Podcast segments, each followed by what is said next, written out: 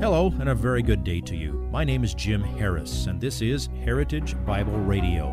Heritage Bible Radio is an extension of Heritage Bible Church in Boise, where it's my joy to serve as the teaching pastor. Every day, we devote our radio time to studying a portion of the Word of God so you can know Him better through Jesus Christ and serve Him better through your local church.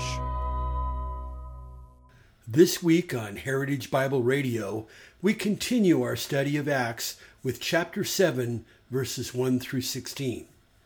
This portion of Acts is a narrative of the trial of Stephen in a Jewish kangaroo court and the testimony of his phenomenal defense in which he takes his accusers on a trip down memory lane that begins with the book of Genesis.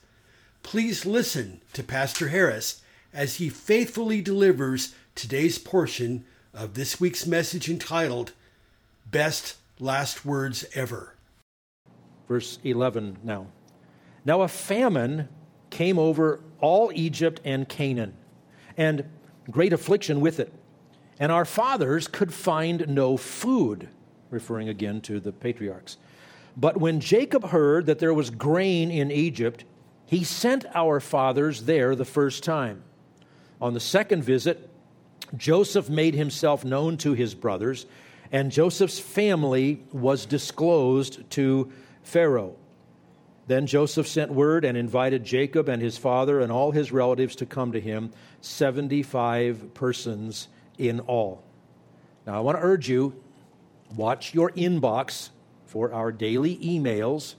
We happen to be in this portion of the book of Genesis. I promise I am not smart enough to have figured out when do you need to start Jesus in light of or, or, Genesis in light of when you're going to start Acts on Sunday morning to make them coalesce at Acts chapter 7. I didn't figure that out.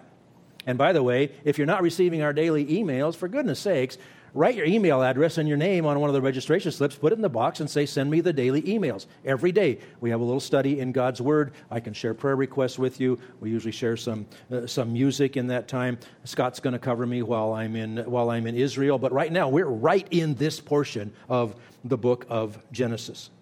Stephen summarized how God arranged in his glorious sovereign providence for Jacob and his sons and their families, 75 people in all, to move to Egypt for what would turn out to be over 400 years, just exactly as God had promised.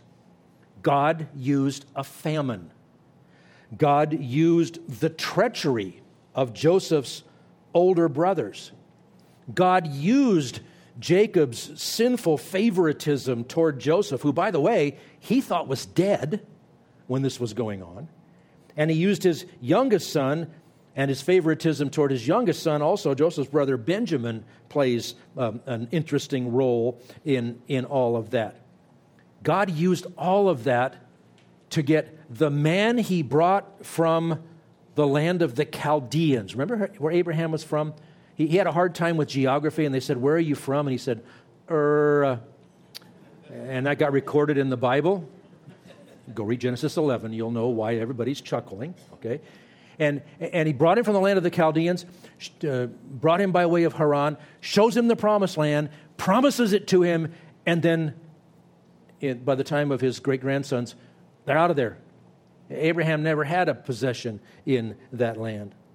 But notice verse 15 Stephen stays on task, and Jacob went down to Egypt and there he and our fathers died. And again, notice the respect and the demeanor and the connections that Stephen shows. He repeated, Our fathers. This is all God's plan for us, his people. He did everything he could to identify with, his, with the heritage of his and the legacy of being Jewish. This is a Jewish man trying to show Jewish men that God has kept his promise to send a redeemer. He doesn't even bother commenting on the ridiculous false accusations, but he turns the subject to Jesus. Starts out with the God of our, the God of glory revealed himself to Abraham, and by the way, all of this has been in motion ever since then. He lays out everything that God did to bring the Savior. Now, just like Peter did in his sermons in earlier chapters, whatever the challenge is, he says the subject is Jesus. And he connects it to the plan of God. Now, here's as far as we're going to get today, verse 16. From there, they were removed to Shechem. The they antecedent of that is our fathers, the sons of Jacob, uh, all died there in Egypt. They were moved, removed to Shechem and laid in the tomb which Abraham had purchased for a sum of money from the sons of Hamor in Shechem. Oh, and by the way, you'll find that in the book of Genesis. Go look for it. That's the last reference to events recorded in the book of Genesis. When we get back to Acts next time, we'll pick it up with things that Stephen says that happen in Exodus. And we'll give a sweeping overview up through the time when the temple was built. Now, they accused Stephen of bad mouthing the temple, but he's going to turn the argument around on them and show that they, right there in the temple, they were continuing in the long and tragic history of rejecting God's prophets. They had carried it on to rejecting Jesus, and now they're about to murder one more person who told them the truth. If you want to personalize this, and you should, I urge you to work on being able to talk your way through the Bible like Stephen did. And by the way, if you want to get started on that, Stephen gave you a great shortcut. Just keep reading and rereading Acts chapter 7 until you get the theme of it all, the flow of it all, into your memory. You see, our world is turning more and more hostile to the things of God, more and more hostile to the church of God and his people who comprise his church. Now, we may not have a Sanhedrin after us, but more and more we have various government entities turning hostile toward us. More and more we have major corporations choosing to demand that employees give full approval to immoral and blasphemous things. So I have to ask if you're ready to handle what may be headed our way sooner than you might think. And can you do it in a manner that gives you the reputation of being full of grace, full of wisdom, and full of the Spirit? We need to be able to use the Bible to declare what we believe and to stand resolutely upon it. And to do it graciously, and also to do it tenaciously. Now, you're not going to be challenged about blaspheming God or the temple, but you could stick around after church and, um, and follow Wade Salverson outside and go greet our friends who come for the, for the food pantry and, and share a gospel tract with them and just say, hey, you know, here's what we're all about. Come and get, come and get fed. Come back next Sunday and get your soul fed. And introducing them to the Savior. Here's a summary of what Stephen did on the final day of his life. I'm going to quote something else that Stephen never read because he never met Paul, because Paul wasn't Paul yet. He was still Saul there the day that Stephen died. But here's a summary. Paul wrote this. But listen carefully with this emphasis on what Stephen is saying in his own defense. 1 Corinthians 15, 1 through 4. Now I make known to you, brethren, the gospel which I preach to you. That's, that's in essence what Stephen did. You're accusing me of all these things. Oh, by the way, I just want to tell you about the gospel that I've been preaching. I make known to you, brethren, the gospel which I preach to you, which also you received, in which also you stand, by which also you are saved, if you hold fast the word which I preach to you, unless you believed in vain.